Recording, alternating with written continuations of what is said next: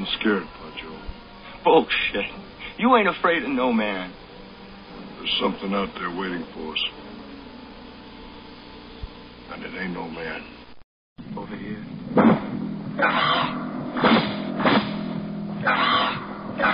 Hello and welcome to Seismic Cinema. I'm your host, James, aka Yautja. I think that's how you pronounce that, I'm not too sure. Um, and I'm joined with Grief Carger, aka Colin. How you doing, mate? Yeah, not bad, thanks. And lastly, we've got Paul, aka Sergeant Mac. How you doing, mate? I'm gonna have me some fun. I was I was wondering when that quote would come up. Aye, legend. Ah, all good, man. I'm glad we're actually reviewing a good movie this week as well. Hee What you saying? What? What you saying about Rebel Moon? Oh, Rebel Moon, that sucked balls. Any, uh, but if anybody wants to listen to the review, go back Nick, go back to episode 104. that brings me on to the next bit then. So I'm going to do a wee bit of housekeeping then. So if you're interested in you know, getting to know what, what we thought about Rebel Moon that we did last week, and the week before that we did Wonka. Um, you can find us on you know Seismic Cinema on Twitter, Facebook. I keep calling it Twitter. I should really start calling it X, but old habits die hard, I suppose. I call it Instagram- Twitter still. I call it Twitter. Aye. Instagram, threads, and TikTok, and you can find them all as well on YouTube, guys. So we're sitting, we're getting a wee surge in um, subscribers over the last week or two. So we're sitting at 121 subscribers now. We're aiming to get to 150 by the middle of the year. So if you're going to watch a video or hear us, you know, talk about films and that, then just hit the subscribe button, guys. It's it takes two minutes. Okay, so thanks very much for all the folk who have supported so far. And you can also buy us a coffee as well, folks. Um, if I can find the wee tab, there we go. I still haven't got my new mic yet. The plan was to get the, the mic for today, but um, I didn't have time to get it. So help us um, grow the channel again. Buymeacoffee.com forward slash seismic cinema. Okay. Um, so again, just going back to last week, guys, we reviewed Rebel Moon. That's received a, a you know, a quite a um, divisive kind of um, reaction, I think. But check it out because our pod was just as long as the film, so uh, go, for that. And a hundred times better. Well, I'm glad you said that, mate. It is a hundred times better. Go back and listen to that, guys, and uh, Wonka as well. So thanks very much. So moving on to the next bit. So we are a member of what's called a Podpack Collective. It's a group of indie podcasters trying to, you know, make a difference in the indie podcast society. So if you're watching on YouTube or Spotify, you can do that now. You'll see the the members of of that Podpack Collective. So a shout out to um, Chatsunami, Casting Views, Review It Yourself, Two Girls and One Reusable Cup, Nerdstalgic Podcast, and Stop, Drop, and Roll Initiative Podcast, which is a podcast on Dungeons and Dragons. So go ahead and check them out, guys. Follow them on all the socials. Give them a subscription on YouTube as well, guys. So they'll very much appreciate it.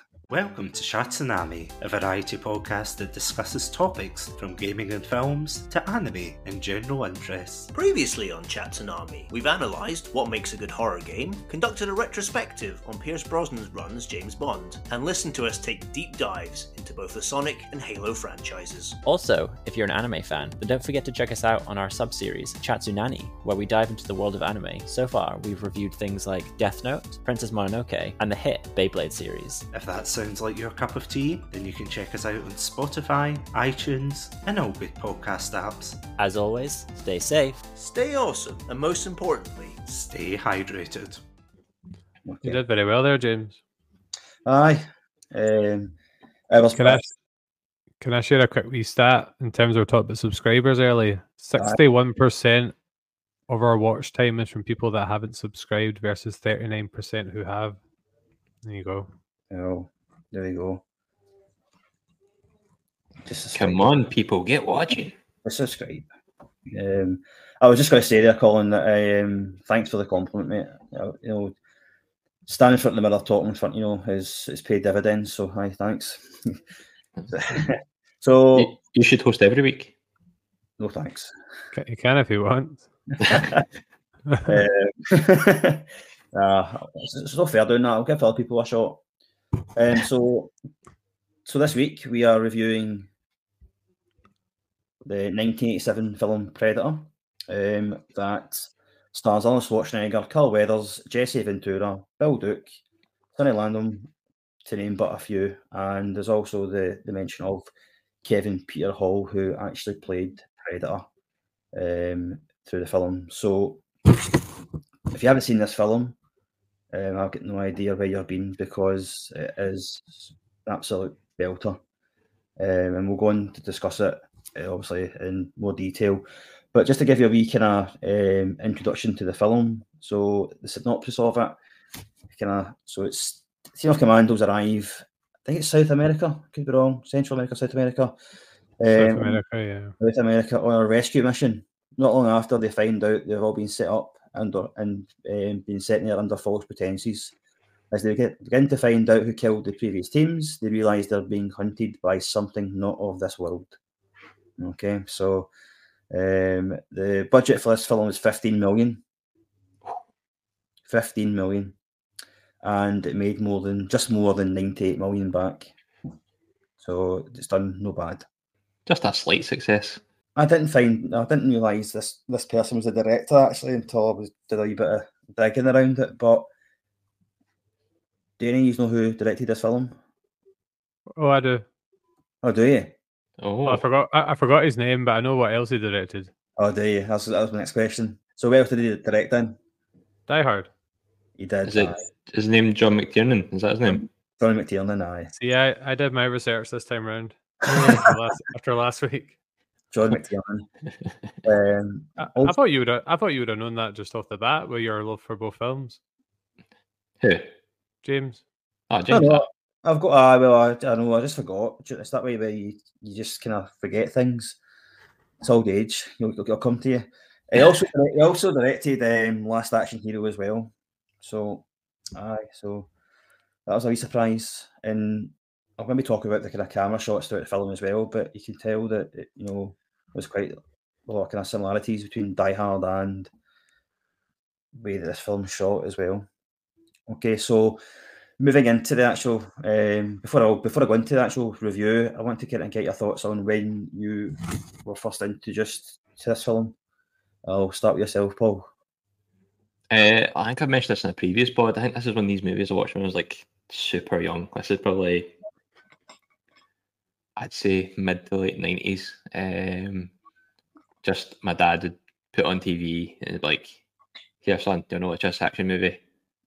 Like, yes, yes, I do, and absolutely blew me away because like, I used to love like certain like kind of military related or um like monster movies and stuff, and then it's just like uh, smash the two together, and yeah, absolutely loved it. See the bit where the they're just shooting into the forest. I was like, this is my movie. This is my kind of movie.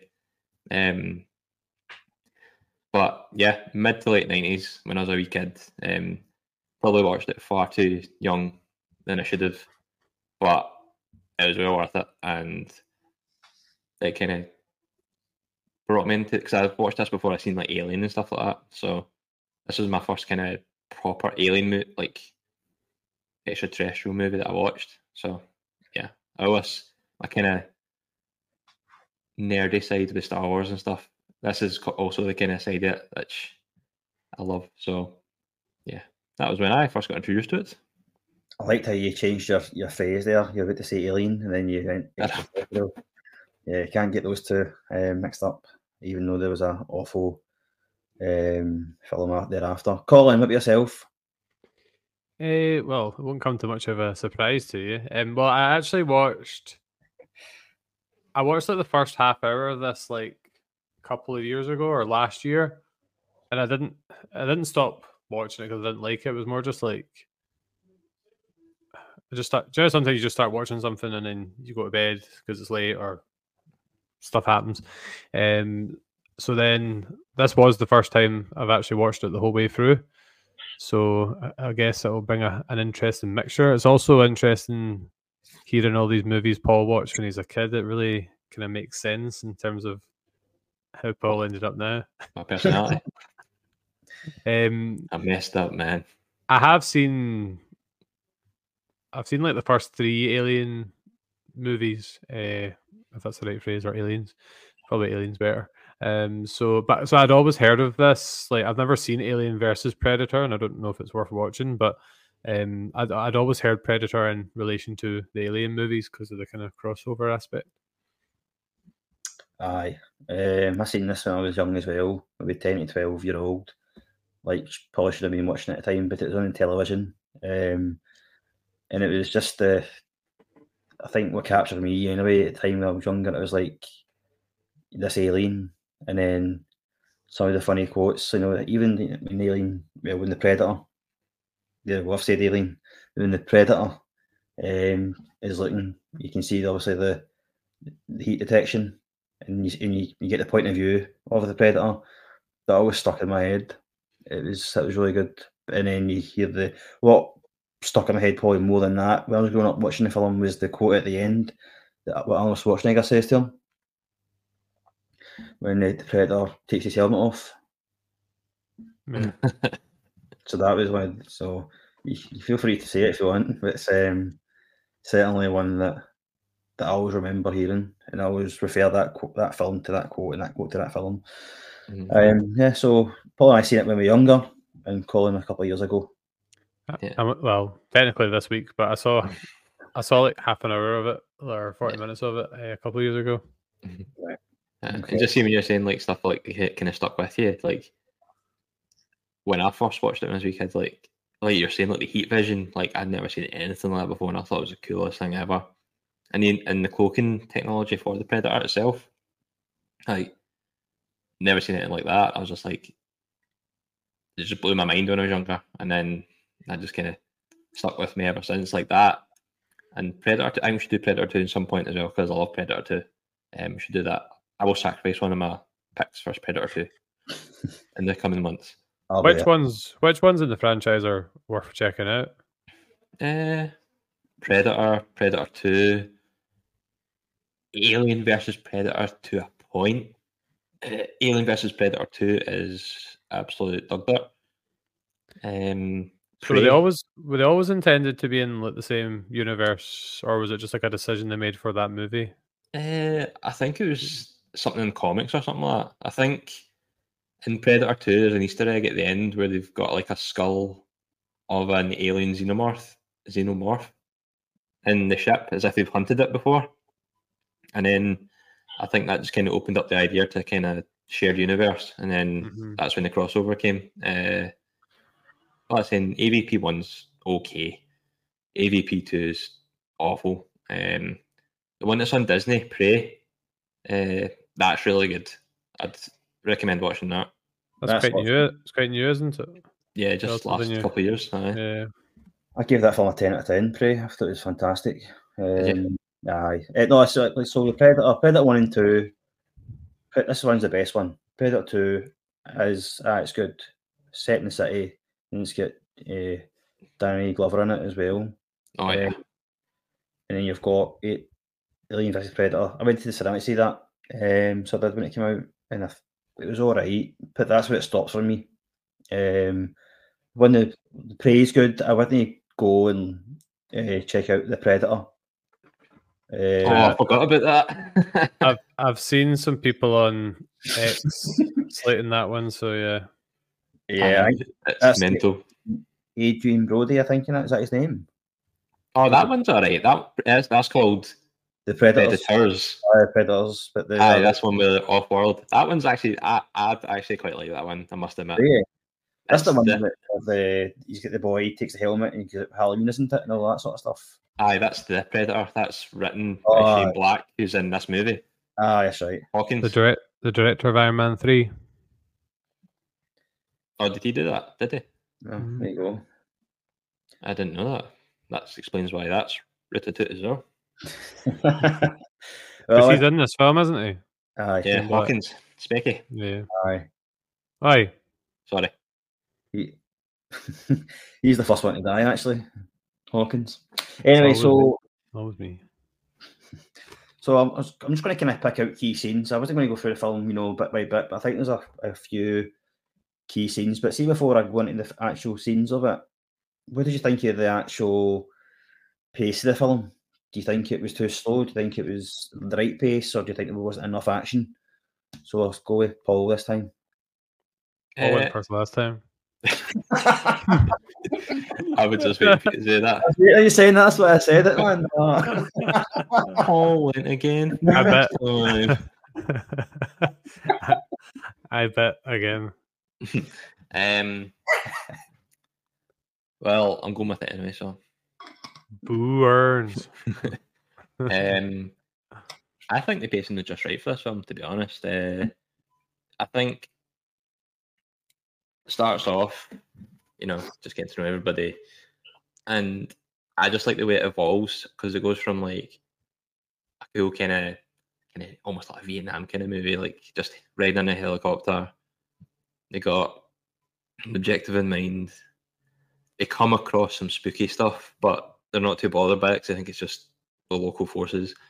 And then the big action set piece where they're taking out all the soldiers was just like a typical 80s action movie. You know what I mean? It's not uh, pretending to be anything that's not. It's just like it's almost like a commando esque kind of movie. It's just like over the top explosions, people flying everywhere. It's just great. Things are exploding that shouldn't explode. It's like a Michael Bay movie. um, and then the movie just kind of flips on its head and it kind of turns into a horror movie where they're being stalked. After that, uh, the action ramps up again when he faces the predator. What do you think of the pace of the film? Paul said all the things I could possibly have said, so Ah, that's fine. I was to say that Nah. the- I'm only joking. okay, let me go then. Uh, no, I thought it was well paced. Um, as Paul was saying, uh, it had a really kind of feel good vibe in the first kind of ten minutes. Like there was good camaraderie between the the the fighters and uh, I like the the song as well. Long tall Sally. yeah, that's, that's what I On the said. way in. Yeah. I think it's a good length of movie because if we're comparing this to what we reviewed last week, which was like two hours twenty minutes, this was like it was about one hour forty roundabout. I'll be about that. Aye. So yeah, I thought it was I thought it was well paced. I think I didn't really think it kind of had any lulls. I think it kind of kept going. I I maintained the interest of the of the viewer as it went along. I was. I watched it again. Um, you see, when you, when you kind of cuts to them, you know, going to see Dylan, you know, in CIA, and then after he agrees to go in the rescue mission, rescue mission, um, it cuts to them in a helicopter, and they're almost in the jungle. Do you know what I mean? So there was nothing. There was no kind of, you know, no dead scene, no dead air, whatever. Do you know I mean? It was it was right there, and then into the helicopter. And that whole helicopter scene, um, you know, they're all getting prepared to get go go into battle essentially. Um, was I love that scene, and like I say, the diegetic diegetic music, and the and the scene was good as well. Apparently, the bit where Mac was shaving, apparently that was improv. I was reading. Right. Um, so they were trying to like come up with a technique so that like he was bleeding essentially while he was shaving. All right. Well, there you go. You can fling a bit of trivia when you go through the scenes, mate. Good. No, no. So it's aye, and then you get a few good quotes in on the helicopter as well. You get um Some of them are not safe for not safe for podcast. no, no, definitely not. But um Hawkins is I think it was Hawkins that's getting the jokes. Yeah, the shite, the shite jokes, aye. um, but aye, the- and Try- Trying to impress Billy. Aye, that's it. Um, and you get Jo- Jesse Ventura as well, who you know he's he was in the wrestling in the in the eighties with Hulk Hogan and that. So Mhm. and he was he was good as well. He's also in another Arnold Schwarzenegger film, The Running Man. That's a good movie. Aye, so eh, I will also give up one of my picks for Run Man. Oh, you only you only get one swap out. so I Still, so, still, got, still got another six months to plan for. So No, right, okay. so I'll, I'll come to you then, Paul, because um, Colin and I Colin and I have just kind of spoken about helicopter scene there. But what did you think of that scene? You know, because I was saying there when they met when they met Dylan, you know, to agree to the rescue mission, it kind of cuts right into the helicopter, and it was a kind of good scene. You get the jokes and that, and you get the kind of the banter between them. So, what did you think? Uh, yeah, I thought it was good. Uh, kind of shows the camaraderie between everybody, and they've all got their own wee quirks, their own wee kind of patterns and triangles of uh, relationships there. Um, like you see Hawkins trying to impress Billy. You see that Mac and Blaine have got like a quite a, uh, quite a kind of brotherly relationship. Uh, everyone kind of knows about Dylan, I think, but uh, Dylan's just shady as it is. Um, did you talk about the big kind of high five? Did you talk about that yet? No. Well, yeah, come on, to wait till you come in. So, I, I didn't I didn't realize that's where that gift came from. Did you not? it's just, just hear No, myself I, people. have seen it quite a lot. Yeah. aye, Dylan, you son of a bitch. Dylan, you son of a bitch. That's just How h- how great is Carl Weathers though? Can we just? I know you're saying the character's a bit shady, but he's he's a great actor, isn't he? Aye. My mate went to a Star Wars festival and he met Carl Weathers and he Oh man, and he got the the handshake thing we did. So that was decent. And he just he put it on the- group chat. Um, so that was but, but did he beat him in the arm wrestle part of it? you know it probably would have done. Did he? Yeah. The fact that Carl Carl Weathers is an older man now, to be fair. Um, my mate was in the army, so aye. I'm Have sure you I had some trivia or something that Carl Weathers and Arnie were like properly working out in between takes and all that to make sure Mhm. they were like pure toned up for the, these scenes and that, so they, so one could look bigger than the other or something. I think it was two. It might have been Jesse Ventura, but I'm pretty sure it was uh, uh, Carl Weathers and Arnie. They were just like working out constantly so they wouldn't look smaller than the other person. I read one where like I think maybe it was Carl Weathers his, or maybe it wasn't. I Can't remember, but it was like his arms were like bigger than Arnold's, but it turns out Arnold had agreed to like tell the lie to make him feel better or something. It was something like that. Oh, that may have been the that may have been what I was talking Uh, about. Then I might have just made up the mhm. whole shit about. uh, No, working out in no, I think they. I, I no, I think they were doing that as well. Yeah. Uh, but I think like they were just like they were basically playing pranks on each other and like winding each other up as well. I see. I see. Okay. I said I said uh, diegetic, diegetic music. So that's so that you know what that is, Colin. That's part of my my essay writing. I did these things for movies. I was just pretending I knew what it meant. So what does it mean? Yeah, I'm, I'm not gonna lie. I heard you say that, and I was just like, I don't understand what that word means. Like, So did they talk about that before when I left? And then, so basically, it's music. It's in the scene. So it's, it's actually part of the scene. So that music was playing at, at that Alright. time. So it's not just it's not just something the audience hears. It's the characters hear it too. aye. So that's Yeah. if, if it's just the audience hears that, then it's called non-diegetic music. So So did they have that in San Junipero when they were doing uh, Heaven's a Place on Earth? in the clubs, Aye, aye. that, so that would count as well, wouldn't it? yes, I'm not gonna lie. That's probably the most intriguing thing anyone's ever said in this podcast ever. I love Aye. A couple of more things up my sleeve, mate. So uh, Remember I said the thing about uh, Gamora last week? That was cool. it was, I. So cool that um, Wits a Script picked it up and they realised that as well. Great company. So Do you know something that I loved about this, James? Um, it was giving off quite a a lot of lost vibes with the helicopter in the trees and just the the, the, the monster that nobody could see and all that. So it, Aye. was giving me some good lost vibes. So the lost rip off Predator, then is that what you're saying? bring you back to a happy place then with the lowest vibes. Happiest place. Alright, so back to helicopter scene. So you know, you kind of get you kind of you don't really know that Dylan's shady at this point. But then when Dylan, sorry, when Dutch asks him about the backup on the helicopter, and he's like, "Nah, what backup? This is a one-way ticket."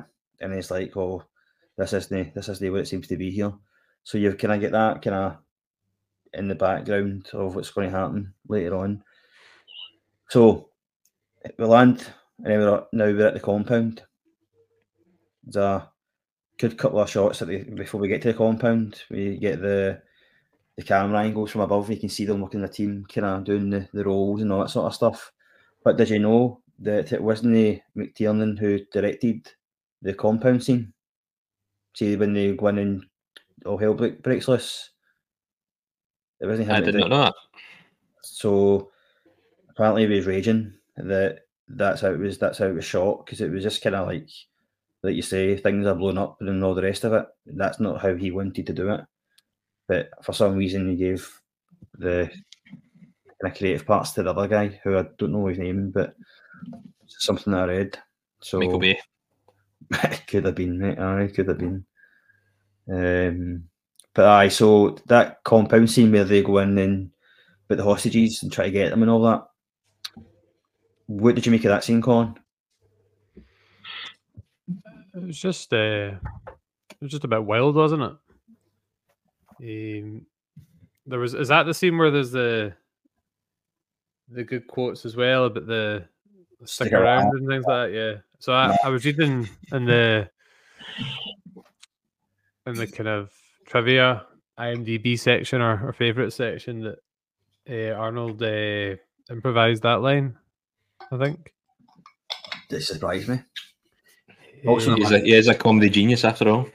Nah, and, uh, nah, knock, knock, knock, knock as well was yeah. I wrote a few of the ones down, and was it him that? No, it wasn't him that said it. I ain't got no time to bleed. It was somebody else, wasn't it? That was Jesse Ventura. yeah. know. Yeah, it's like they're So- dug in there like an Alabama chick.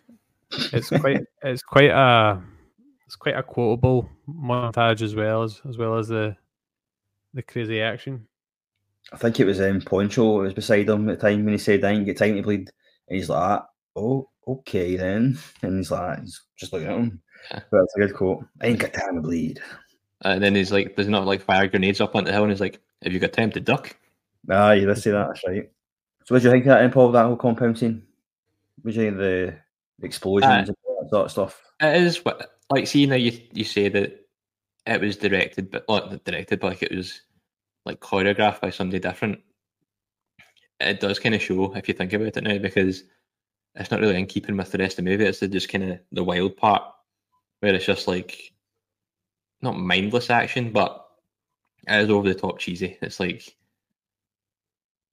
it, it's not a way like a special forces team would like insert in a sort of compound. Like Arnold starts it by like lifting up a truck that's um like running a generator or something to roll down a hill and blows it up. And it's like that's that's a wee bit weird, but okay. Um but yeah, now that you're saying it is somebody different, then it does actually show. Um but I enjoyed it for it was. It was just dumb fun. Uh and it introduces the character. Um the woman I can't remember what her name is right enough. Uh Anna. what's her name? Anna. That's right, Anna. Uh, and she's quite a big part of the movie. It ends up, um, and it just kind of gets rid of any opposition forces in the area, I suppose, for the rest of the movie. Then it's just literally the predators left as their only opposition. So yeah, it was good, and I had the kind of wee subtext as well, where it's like Russian advisors for the the guerrilla. So there's this kind of wee dig uh, for that as well. Aye. But yeah, I enjoyed it very much. So like explosions, gunfire, uh, just my jam, man. Love it. I like one wee gripe with this wee bit though. So they're in there, they were still, you know, under the false pretenses of getting the hostages and stuff, or get the, what was call them, the, I can't remember who it was now. The minister or something. Aye, the cabinet minister, wasn't it? Aye, so basically it was like he had no idea where he is in this compound, but yeah, he's, he's quite happy to, you know, put explosives in the in the truck and then let it just dive into the building. And it doesn't really not matter about who's the casualties. Do you know what I mean? There was no kind of um, intel. But- Aye, aye, nobody scouted it. Then Aye, aye. So that uh, was you know what? I didn't really think that until the last the last time I watched it, and I was like, huh, what if that minister was in that building that he just blew up with that truck? aye, exactly. Aye, you're right. You're right. But um, uh, even, like, even before that, though, when you get to compound, see when they're, they're taking out sentries and they're climbing up things, even with the camera shot, in comparison to this, it's just pure fast paced. Don't get me wrong, I liked it, and it was it had to be had to be done, but um, you couldn't really imagine it being any other way because that's the way I've seen it for you know since I see you know since I've seen it. So Uh huh. um, aye, So that's done. I've uh, written down a few things here that you know. Um, I didn't get time to read the, the famous quotes and all that sort of stuff. The element of surprise with the explosions, um, and then we kind of take stock a wee bit, and then we you find out that you know Dylan was lying all along. Basically, you know he's he was in there to basically stop the, the, the invasion or something, isn't it? So Yeah. Because was it Mac or something? He says he's like he says he found the prisoners or something, and um, well, if he's if that minister was Central American, then I'm a Chinaman because uh, these look like CIA spooks to me. that's it.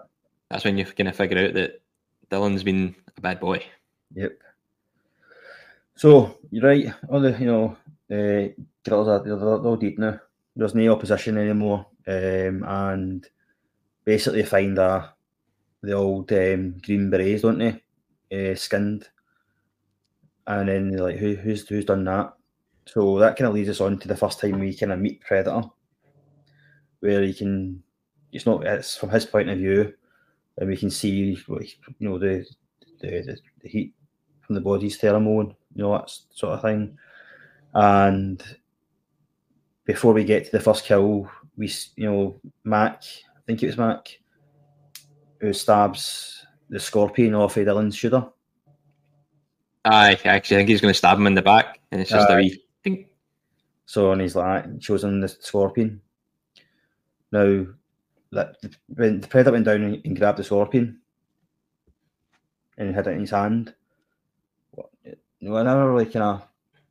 When I first watched it, I wasn't really really sure why done why predator done that. Picked it up and looked at it, but then obviously when I, when I was getting older and things, then I realised why it's happened because he's now you know that the other they've killed that scorpion. They are now part of the game, and they're worthy of being hunted. So that was the way I took. I don't know how you guys took that. Whether it was you know, but you thought that. But my interpretation was that that that was their kind of entry to the game. The Mm. fact you know that's their way and uh, that they're, they- they're they're free to be hunted, and then they have asserted dominance over this wee scorpion, and he's going to assert dominance over them. I don't know what you thought, Paul. Sorry, Colin. I'll let you go. Go, Colin first. Colin gotta go first last time. I think that level of uh, analysis is maybe if you've seen this multiple times. Um, so obviously the first time I seen it, to be honest, I thought it was because I think something this film did really well was creating uh, the kind of tension of like they're being watched and you're kind of just waiting for something bad to happen. So I felt like that was just part of creating that suspense, as you said, that he was maybe going to stab him. I had like weird. Do you know how like obviously the the predator like mimics certain characters at different times, like the like the the laugh and things like that.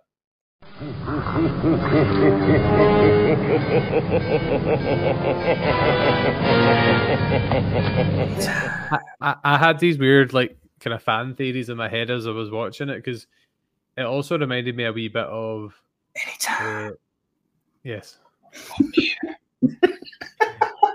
it, it also reminded me a wee bit of uh, the thing at times in terms of like the kind of distrust between the characters and, I had like obviously we hadn't seen the predator yet so I had these weird this weird inkling that maybe one of the characters was the predator and they were just kind of in hiding in like someone else's skin.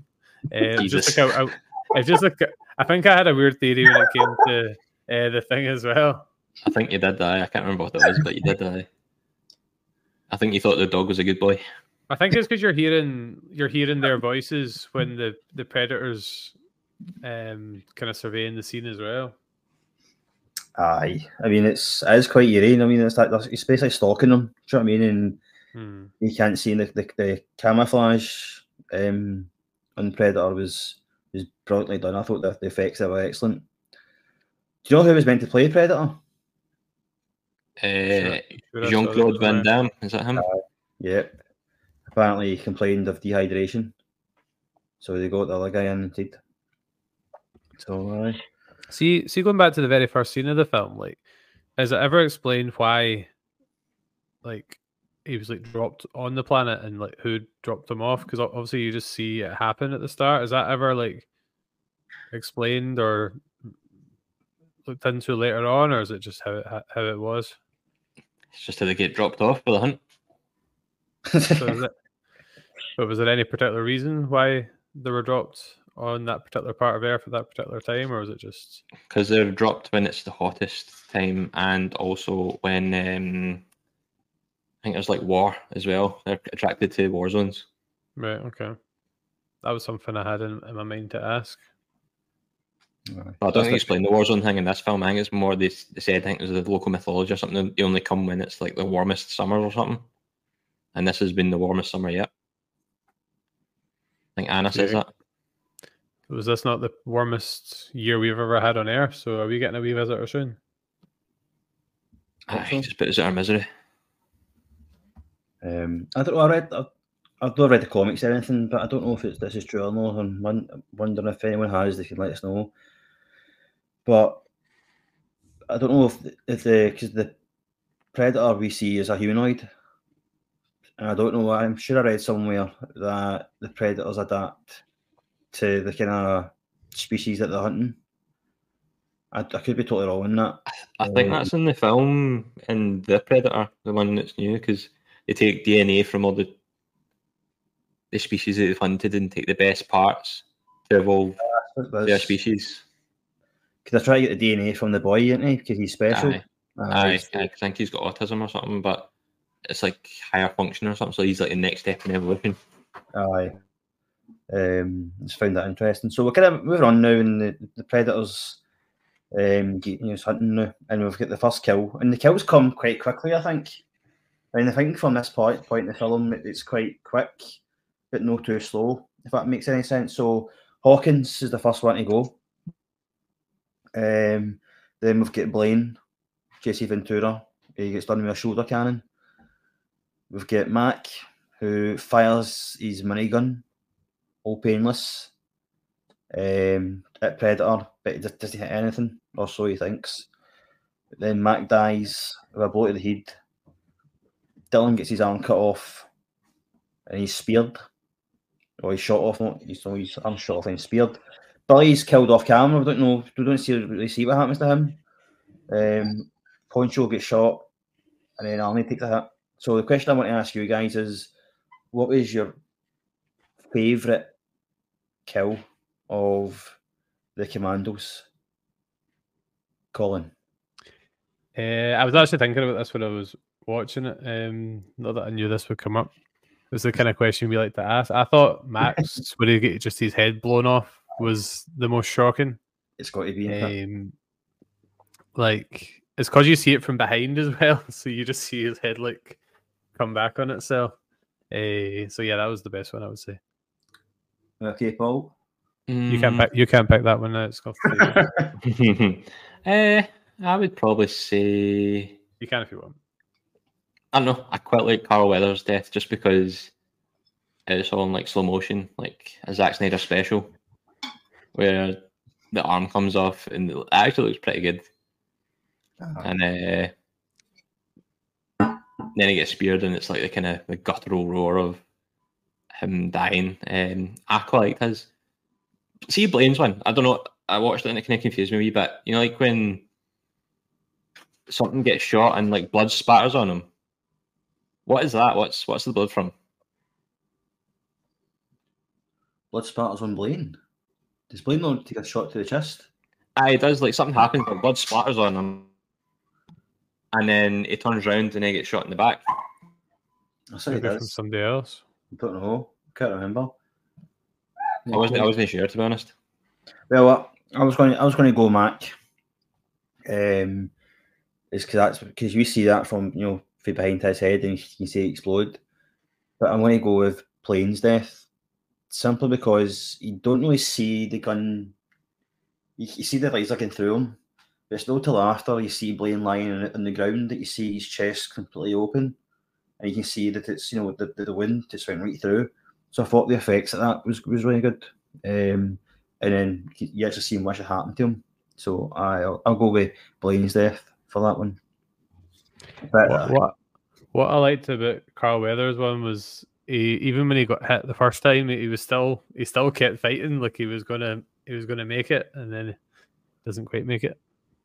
Nah, because Dillon Killweathers basically he wanted revenge because all his men, um, you know, died because of this, this this predator. So he was there to get revenge anyway, um, and he was he was going to go. But uh, you're right, uh, a Zack Snyder moment with the the gun coming round. Uh, it was it's true.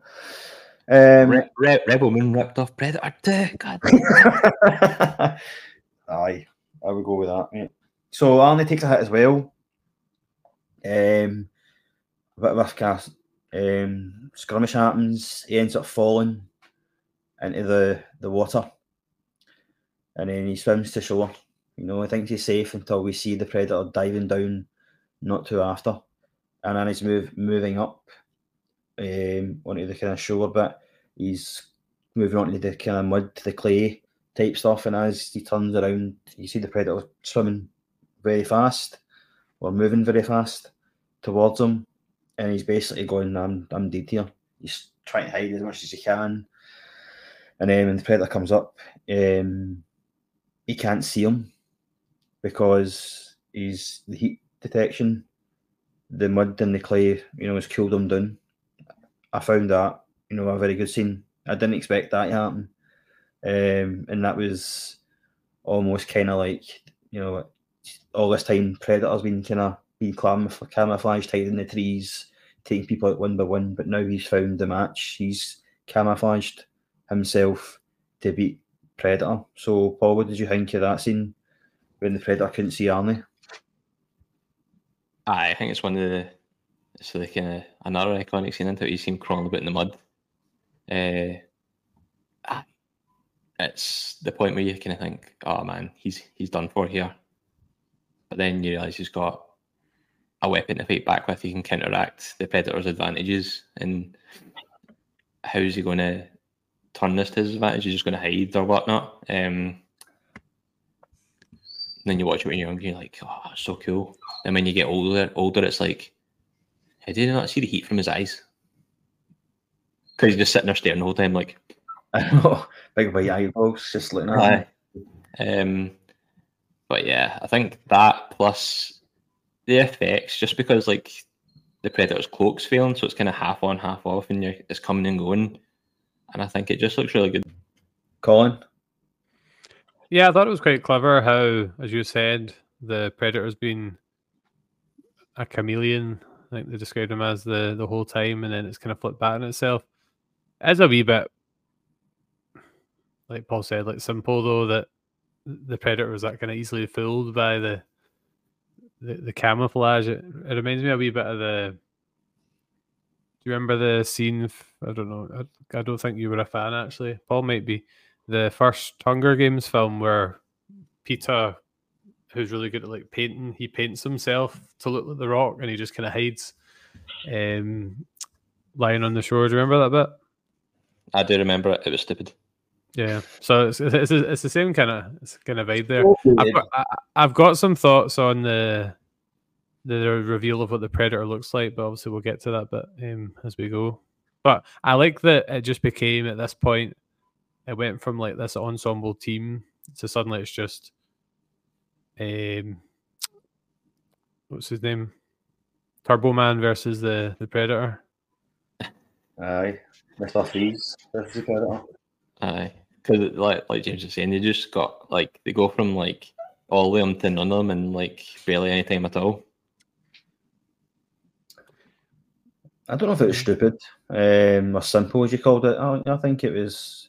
I mean, I don't think it was easily filled as such. I think it was just the Predators get you know a lot of weapons in arsenal, and as we kind of later on see the helmet, you know, allowed him to see movement, and that's what mud does and the clay and things. Because Arnold Schwarzenegger had to sit, you know, cover himself in that for days.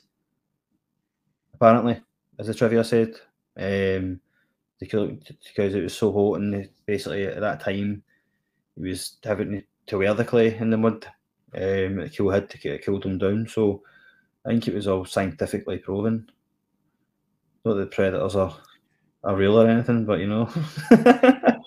Yeah, science. Um, I so don't, I don't agree with the logic of this movie at all. um, so moving on then. So basically, you know, Arnold Schwarzenegger, Dutch has found a way to try and combat Predator, and then we'll get the. It's like the kind of Rocky moment, Rocky Four moment. I, I just I just looked at it. I mean, this is Rocky Four moment. You know, it's if they're training for the final battle. You know, it's like a, Ivan, Ivan uh, Drago, and we've got Rocky. You know, um, doing their stuff. Arnold Schwarzenegger's kind of setting up the traps and whatever, and you know he's painting himself, and you know, we've got. I don't actually know what Predator was doing. Actually, he was. I don't know. Cameron, you you guys remember what Predator was doing at this point? Uh, I think it was his tea time. I think he was just chilling, Um, having a having some skull soup or something. I don't know. He was watching some seismic cinema review of Rebel Moon. Aye, so I don't know what he was doing, but either way, um, he, he was doing something. It, it did that kind of kind of scene we were looking, we were doing from different uh, angles of them. Aye.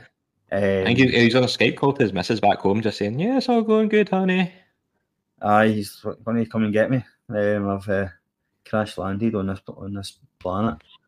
So f- the final scene, um, Arnie does a bit of damage to to the predator, um, and then you know there's a to and fro a wee bit. Predator can't find him. He's getting frustrated. You can tell.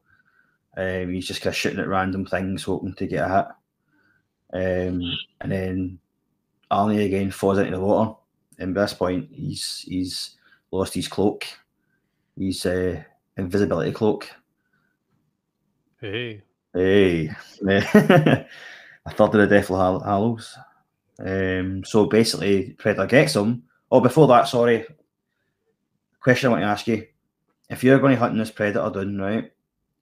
Would you ever go into a confined area to kill him? Because that's what Ali, Ali did.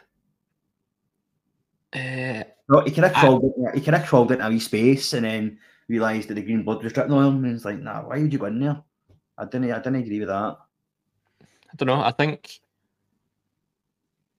obviously, like you see throughout the movie, like the predator's quite adept, at, like running, like jumping about the trees and stuff, quite agile. So I think fighting him out in the open would be a mistake. But I think that was maybe a bit too confined. I think narrowing him down to an area where he couldn't use the trees is an advantage, possibly. Arnie gets um, basically flung against a tree, and then what happens next is the predator takes his mask off because he realise it's useless anyway because he's he's lost his his cloak and all that sort of stuff. But he takes his mask off, and I don't know what you thought of this, Colin. You said you had you had thoughts on this. I'm going to come to you here. What did you think when Predator took his mask off? Did you Well, think? thought. there was a line you spoke about earlier, but I don't know. I I think it's a a feature of these kind of movies that the mystery is always better than the reveal. Like, if you think of, uh, do you remember the creature in like, the true form of the creature in the kind of original It series? Yes. That was like that film's terrifying until that bit, and then you're just like, eh. and what's another example? Like, I think Jaws is scarier when you can't see the the shark as well, and then when you do see the shark, it's, Uh, I it's not as realistic. So it was a bit like that. I don't know. And obviously, the film alludes to the fact the appearance is a bit weird with like the famous. Uh, the famous quote as well. So uh, it's not a particular criticism of this film. It's just it's the uh, it's a feature of a creature feature, isn't it? That um, the suspense and the mystery is always better than the actual reveal. That's just Aye. my opinion, though. No, no, I understand that. I, I think because this is James's pick, you should say the line. No, James is to be a good boy. I can't. I can't say the line. Um, Say the line, Bard. You one ugly motherfucker. um, no, no, that's I agree with you. I think, you know, it's the suspense. It's built up. It's you know, it's the the the fear of the unknown type of thing, isn't it? You don't know what's underneath the suit, and then you see it. You know, maybe it's you know better that way. Like Darth Vader was scary, wasn't he? With, with the when he took the mask off and things. It was a, it was a a, a presence. Took the mask off, but I I've written, written down here um, that the mask came off with a sign of res- respect because I think that the predator realised that you know this guy's giving his all here, and I've got all these weapons. I'm going to take the mask off, and I'm going to fight him hand to hand combat. You know, go down to his level because that's more of a, fair fight then. And as as you see, we take the, the helmet off. It's basically kind of just all red, isn't it? There's no kind of it's just kind of silhouettes you see. So in the Predator's eyes, it's one of a fair fight. I don't know what you thought about that, Paul. If you thought that as well. Uh, yeah, I thought it was in, interesting that I know it's like when you come up against a, a worthy adversary to make it a fair fight, but so like you know he's been cheating this whole time to thingy down the numbers, so and eventually he's like, oh, I'll make it a fair fight now. If it was a fair fight, I think still the Predator should have knocked his block off. I think when you see the Predators in like, later movies and that, it's like one punch from the Predator would have been like Arnie's head clean off his shoulders. I think he's a bit underpowered in this movie um, compared to what he's built up to be in other movies. I mean, he's over seven foot Predator, isn't he? Um, Something like aye, aye. Um, and you can tell that, like, I think the actual creature design itself is like outstanding, uh, and it really does sh- show like how iconic the character is. That stood the test of time and spawned so many sequels and franchises and stuff. Because it could easily have been like just a daft movie, like a daft movie. People run bit jungle and having a terrible creature like going after them. So you really had to make it on point to stand out, and I think they did. Um, and I think just on the creature design itself, I think I don't know. I've heard this somewhere before, and I could be totally lying, but I think they had a different design for the Predator. And then I think somebody was on a plane with James Cameron, and he's like, "Here, what, what do you think?" And James Cameron was like, "Oh, add these mandibles on, like the wee." I say mandibles. I can't remember. Aye, aye, aye, yeah.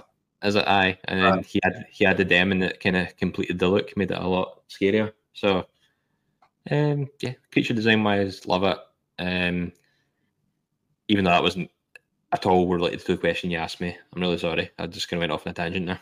That's all right. it's all welcome, man. Um, It's Friday. I'm tired. It's all in the reflexes. hey, What reflexes? Wrong film. um, so I did like the quote at the end of the film. Well, b- before you know the predator, you know, would rather self-destruct than be killed.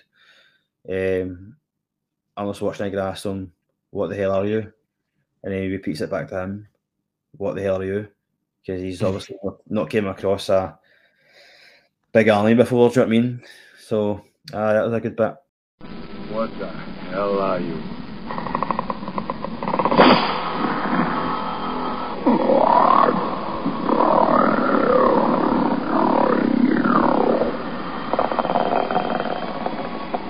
And then Predator self, you know, Does his uh, press the self destruct button. Massive explosion. it's squashed by a log, uh, log, didn't it, or something? By a hard trap. Aye. Aye. Well, that's when he gets trapped, isn't it? He gets trapped and kicks a, a, a log or something, and it brings a big log down. Aye, that's right. Sorry. Aye, and you can see the kind of the green blood kind of oozing at him. Um, then self destruct button, blah blah blah. Uh, massive explosion. The fact that the you can see the explosion from the helicopter, uh, or so, so I'll repeat that. Sorry, from the chopper. Um, you see the explosion. It's like what the um, nuclear bomb has went off. Aye. And it's quite good when he's running away too. He's got Billy's laugh playing as a recording, doesn't he? Like, Aye. that's the only thing you can hear is just a laugh kind of echoing out through the forest. Aye, you can just see it only running away. So uh, kind of that's the end of it. Okay, Arnold Schwarzenegger's on on the the chopper going home, and that's the end of it. The, the credits roll, man. So, um, before I, I know we're kind of wrapping up shortly. I just want to see what kind of um, Paul already spoke about the special effects and the the the costume design. Did you like the costume design as well, Colin, or the Predator?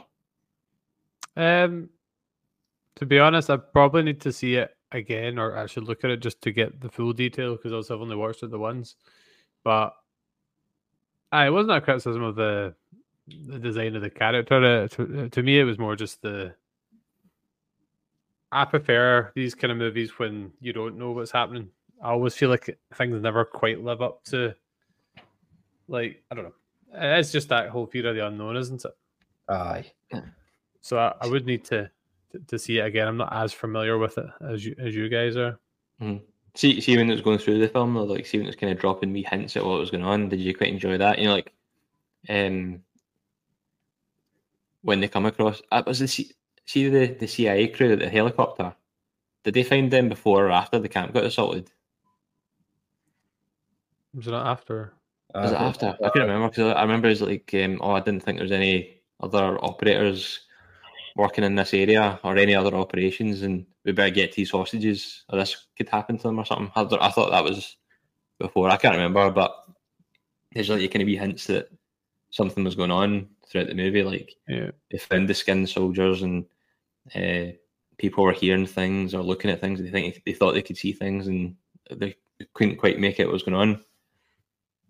Yeah, I like the I like the mystery of it and the the kind of unraveling. So we didn't really touch too much on the the, the, skinned bodies because that was like that was probably the most sh- like shocking part of the movie to me. Like seeing the that that must have freaked you out as children because I, I didn't find it particularly pleasant to look at at this age. You know what I mean? I was going to come into that because one of the bits I was going to come into the skin and bodies and the the scene where the predator rips Billy's spine out on the, the kind of cliff top, which is pretty cool. Um, Aye. Pretty pretty cool. that was his. That was the predator's. That's what the predator collected. It was trophies, wasn't it? It was basically um, of skulls, wasn't it? Or the the victims. But I say it's pretty cool. But it was. It was. As a kid, that was pretty cool. It was pretty terrifying. But I. Um, but that's Yeah, I think that's that's the kind of thing now they do in the games now. Like, see if you're ever hunting humans and like these Alien versus Predator games, and that, it's always ripping the, the skull and the spines out. That's a kind of iconic move. So that's where it all kind of stemmed from. So it was it was like I said, it was cool right enough. It was bloody cool. Because they, they kept asking like like what did they do with the bodies or like where did the bodies go? That happened a few times during the film. Aye. Or how, and uh, I think Dillon kept going, "Oh, it's just a couple of guys running about trying to freak us out and all that." He was just in total denial about the whole thing. Aye. And then it was Anna who spotted the blood, wasn't it, on the on the on the trees and stuff, on the plants. Aye. And then So- she kind of brought in a wee bit of mythology as well, which kind of added to the the mystery of the predator, saying that people in our village would come back skinned and all that. Aye. That's right. Can, can, can you not see the kind of similarities with the thing a wee bit? How like it's like an ensemble that quickly gets torn away, and then you've got the mystery of what the, the creature would look like before the that horrible scene with the dogs. Um, I don't know. I felt it had kind of similar vibes of like isolation and like down to like the last couple of people at the end and all that kind of stuff. Would you stop trying to push your thing theory on this movie? No, I just I think there there is similarities there in terms of like the suspense, distrust, and like uh alien being taken down. To, like to a- be fair, like the mistrust, like just nobody trusted Dillon. Like in the thing, nobody trusted nobody in that film. Mm, yeah, that's but to me, and it's it's my opinion. There was bits of uh, I there, need- there, was, there was there was there was themes within the film that I thought were kind of similar to the thing. It's a different setting, obviously, but it's still an isolated setting of they're in the rainforest and they can't get back out. Yeah, I agree with the isolate, the isolation part of it. Aye. Um, in terms of the you know, no trusting each other or whatever, I mean, these guys have been working bloody every operation going. They, they trust each other's, really, it's a brotherhood there. But Mm-hmm. They won't trust Actually, see how Mac, Max Carpus and his Blaines gets killed, man. It's like No. They're besties. that's that's this this big card man's almost in, inconsolable. I think at this time, Paul, you can give me the quote again. with does Max say when he went to, went to avenge Blain's death? I'm gonna have me some fun. That's the one. Right, I wrote down. I wrote down what he said when he died. He, he was a good soldier. Then he said, "My friend," something like that. You said um, he was my friend. I. Yeah. Um, before I do wrap up and ask for your seismic stars, guys, um, what did you think of the end credits? Some, something at a sitcom. Aye, I mean, it, it, it didn't annoy me as such. It just kind of like they were just laughing. I've, I've written down here, everyone's laughing. Um, with the exception of Arnie, Arnie just kind of was like, you know, just looking at the camera, but everybody's like, you know, Aye. I think see see that see like all that stuff. I, I feel like everyone got everyone filmed their wee bits just like kind of offset, and I think Arnie's one is actually a, a- just a frame from the movie itself at some point, as if he just like, nah, I'm not doing that. Uh, well, I hope so because it, didn't- it. It, I don't think it was needed. But But it did kind anyway, of cheapen it a wee bit because it's like it was like quite a serious movie, and then it's just like everyone's happy smile at the end, as if like, wait, it was just a movie. I know It helped. It, it helped me learn some of the names ahead of the review. and then And what are I- the names again, Colin? Well, It's you've music. got. Uh, Let's, let's see how many characters I can name. So you've got Dutch. Without looking at Wikipedia You've got Dutch. or your notes. You've got uh, Mac. You've got Blain. You've got Hawkins. I can see you looking at the. uh, I'm not looking at anything. I'm looking right at you. Anybody Look. can look at IMDb. I'm not looking at anything. You got Mac, Blain, Hawkins. You've got the other guy. You've got Carl Weathers, who's called Dillon, but it's actually his surname, not his first name. Um, and there's some other people as well. Poncho. And I've run out of names now. Oh, there's the other guy, the Ventura guy. You said him. He's Blain. Ace Ventura. Aye, Blain. that's, what- that's what I said. Aye. Yep, studied it. I've well, actually- studied it well. I, I think I think the fact there was quite a lot of characters, and if we look at this in comparison to Rebel Moon, we couldn't remember barely any of their names. There's a couple I'm not 100 percent on, having only watched it fully once, but most of the characters I remember their names, and I think that shows that they did a good job with them, and that they were each of them memorable in their own right. Absolutely. And Colin, which one was a sere- uh, a sexual Tyrannosaurus? Can't remember. Blain. Co- Co- Colin looks like he doesn't understand that reference. Blain. Uh, yeah, it's Blain apparently. Go with that.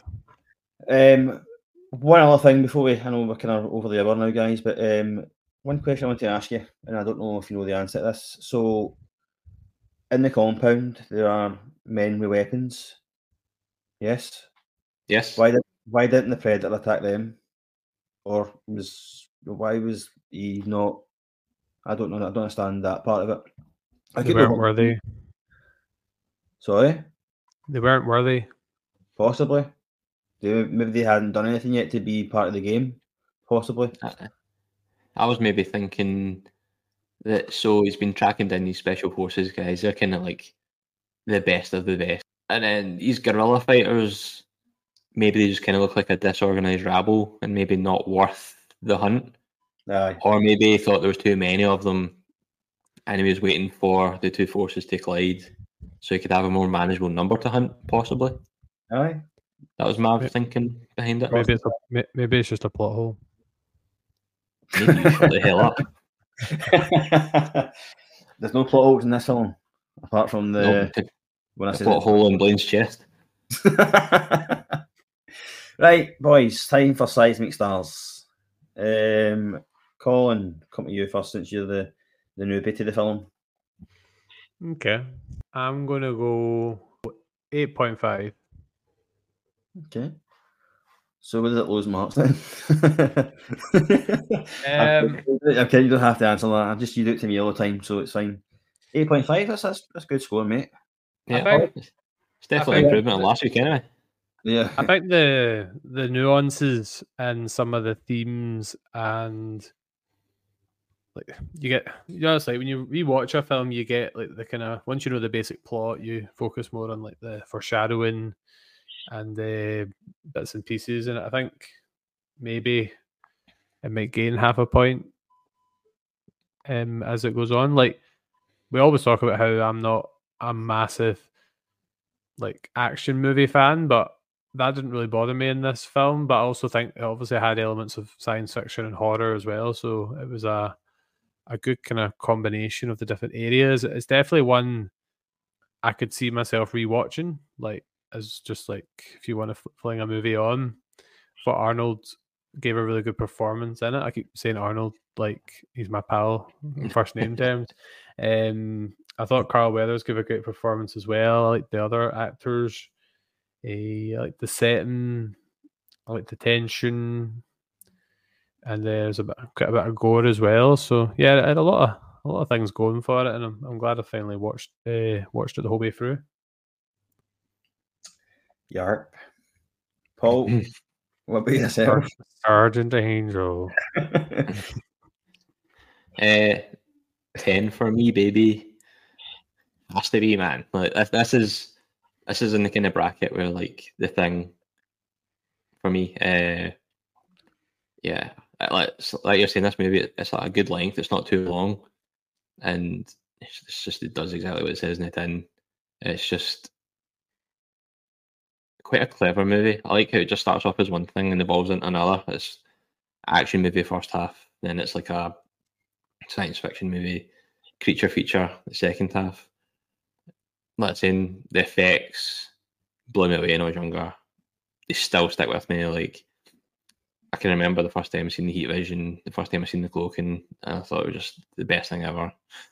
Um, the cast are great. Uh, they all have a lot of good wee chemistry together. Uh, although I heard that Billy Boy uh, is a bit of a psycho set.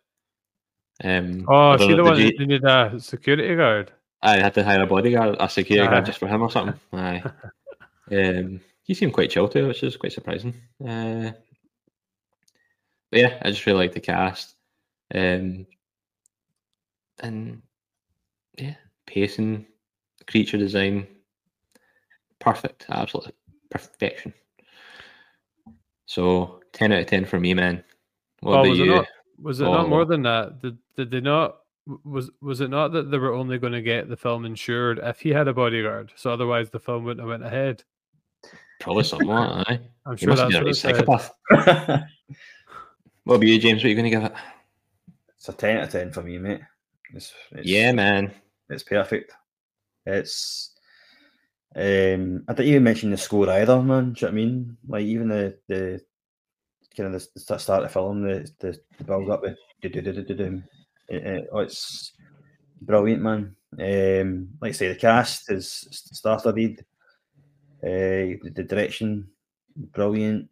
Uh, costume design, the special effects. I think the CGI, the CGI holds up, man. I'm going to go here and say that. I think it's a way ahead of its time. 1987, man, a way ahead of its time. But never seen anything like that. Well, I hadn't anyway. Um, so, uh, man, it's phenomenal. And it's why these films that, you know what, I'll, I'll watch it at least two, or three times a year, man. So I already watched it once already in January. It's getting Mhm. to watch again and again, man, because I'm never, never tired of watching it. No, it was good. I, had, I hadn't watched it in ages, right enough, and I'm glad we did this so I could watch it again. Aye. Um, just like um, just because you were saying about the, the music there, um, and earlier on, I never actually got to answer the scorpion question. We kind of scripted about that. Uh, like when he was doing this, when, when he goes to pick up the scorpion, I think that's the first time you see like the alien hand picking up the scorpion, and the music kind of has a big flare in it, as if it's like, "Whoa, what is this?" It's actually picked up the scorpion. So I thought it was maybe a plot device to uh, show that what they're actually dealing with wasn't human, like it was an actual creature rather than a humanoid kind of thing. Jason, Uh, because at first you only see the outline as if it's a humanoid kind of creature, but this is you actually see its big claws and the size of it. So I thought that scorpion thing was maybe a device just to show what they're kind of dealing with, the kind of stakes. Aye.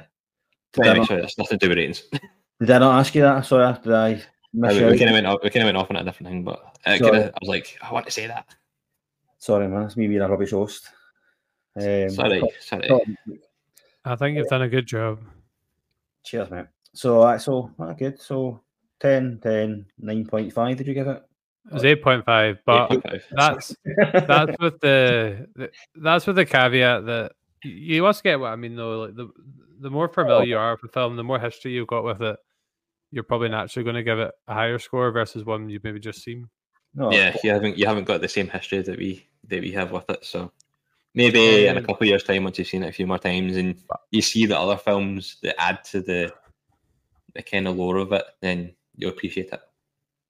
Yeah. I think it is a big part of why we started doing this and why I enjoy it is checking out films that I probably wouldn't have had the motivation to check out otherwise. So it does give you that incentive. Mm-hmm. Yeah, you want to give a few shout outs to any the Sauce. folk who replied back to us? First of all, the multiverse kids. We asked it out there just to see people's favourite quotes and what they thought of the movie. Uh, so we've just got a couple of gifts here and there and a couple of re- responses. So the multiverse kids show, which is the Geeky Dads kids, uh, they just sent the gif of the high five. What is that called? Like an arm five or something. Uh, so they just sent a gift of that. Uh, Dissect that film sent a wee gif saying, "If it bleeds, we can kill it." Does anyone want to do it in the voice? Colin? No. No. If it bleeds, we can kill it. Something like Ivan Drago there. Uh, Second drag Drago reference tonight. Uh, let's see what else was there.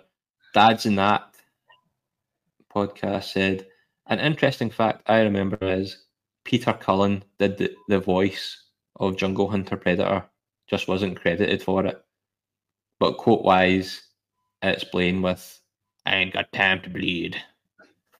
So Peter Cullen is the voice actor that did Optimus Prime, the Transformer movies, the Michael Bay ones. All right. So he's got a really iconic voice. I think he did the voice lines um, for the, the Predator when he was like kind of imitating and stuff. I think possibly. Nice. Uh, oh yeah. uh, Jerry, You guys, Z- you guys are weird. hey, give it time, man. You'll be whispering shit too.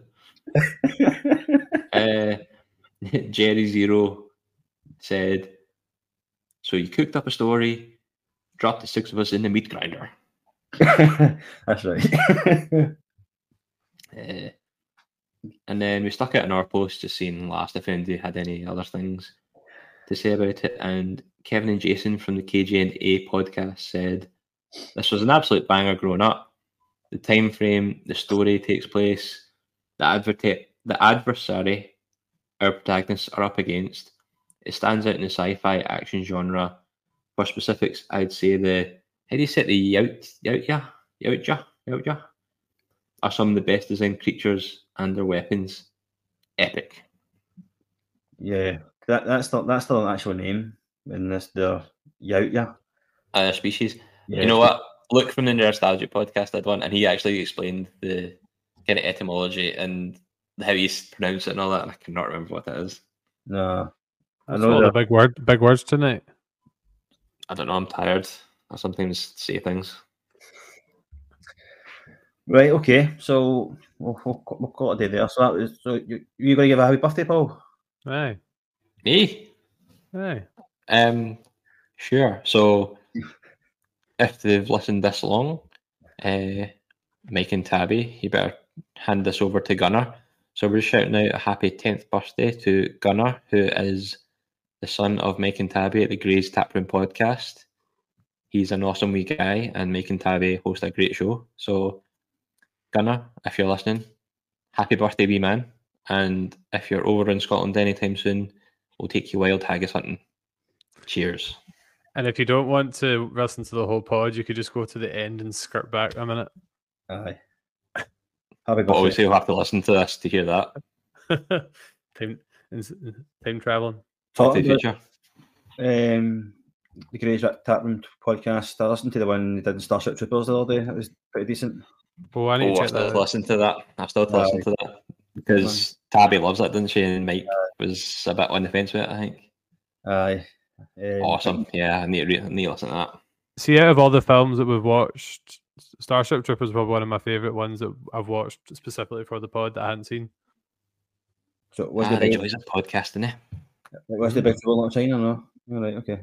Anyway, um, so we're gonna we're gonna give you a we um synopsis on next week. So next week we are recording the is it number four seismic soccer. Number four, yeah. Well, number four seismic soccer. Um, we are still kind of current with our topics yet. We're going to put them onto Twitter um, Instagram and stuff, you can give us a wee comment. But we've got Sean on from Review It Yourself, and he his topic of choice for the pod is going to be playing out from the back. So um, you can let us know your thoughts on that. Um, what Which is quite interesting for a Middlesbrough fan because I used to have, I thought they just hoop it out from the back. So I'm quite interested in where he's getting this from. Uh, I thought they played Route One football. Huh? They had Aye. aye. Sam Allardyce special. Do you think he'll still want to come on after the Chelsea result? Oh, oh, that's Oh, yeah. ammunition for the gun. Good. They did well in the first first leg anyway. I'd quite like to get But we can talk about that in seismic soccer number four. Don't Aye. you worry. So Seismic Soccer number four, um, we'll be recorded next week. So that's the next episode. Um, if you want to check out our previous episodes, you can go back onto YouTube, folks, and check out Rebel Moon, check out Willy Wonka, or Wonka rather, and any other previous ones that you've done. Okay, so I think we're going to call it a, a day there, unless there's anything else. Was, What's uh, our what's our tagline? I was going to say that, you butted in there. You That's just all- said if there you just said is there anything Aye. else? Aye, before, before I talk about that, sake. I don't remember the last out. time anyone ever said the tagline. So, so we are seismic cinema, and we believe in this, the power of escapism. So there you go, Colin. Thank you. All right. So okay. See you later, guys. Cheers. See you guys. Get to the chopper. Run! Go! Get to the chopper!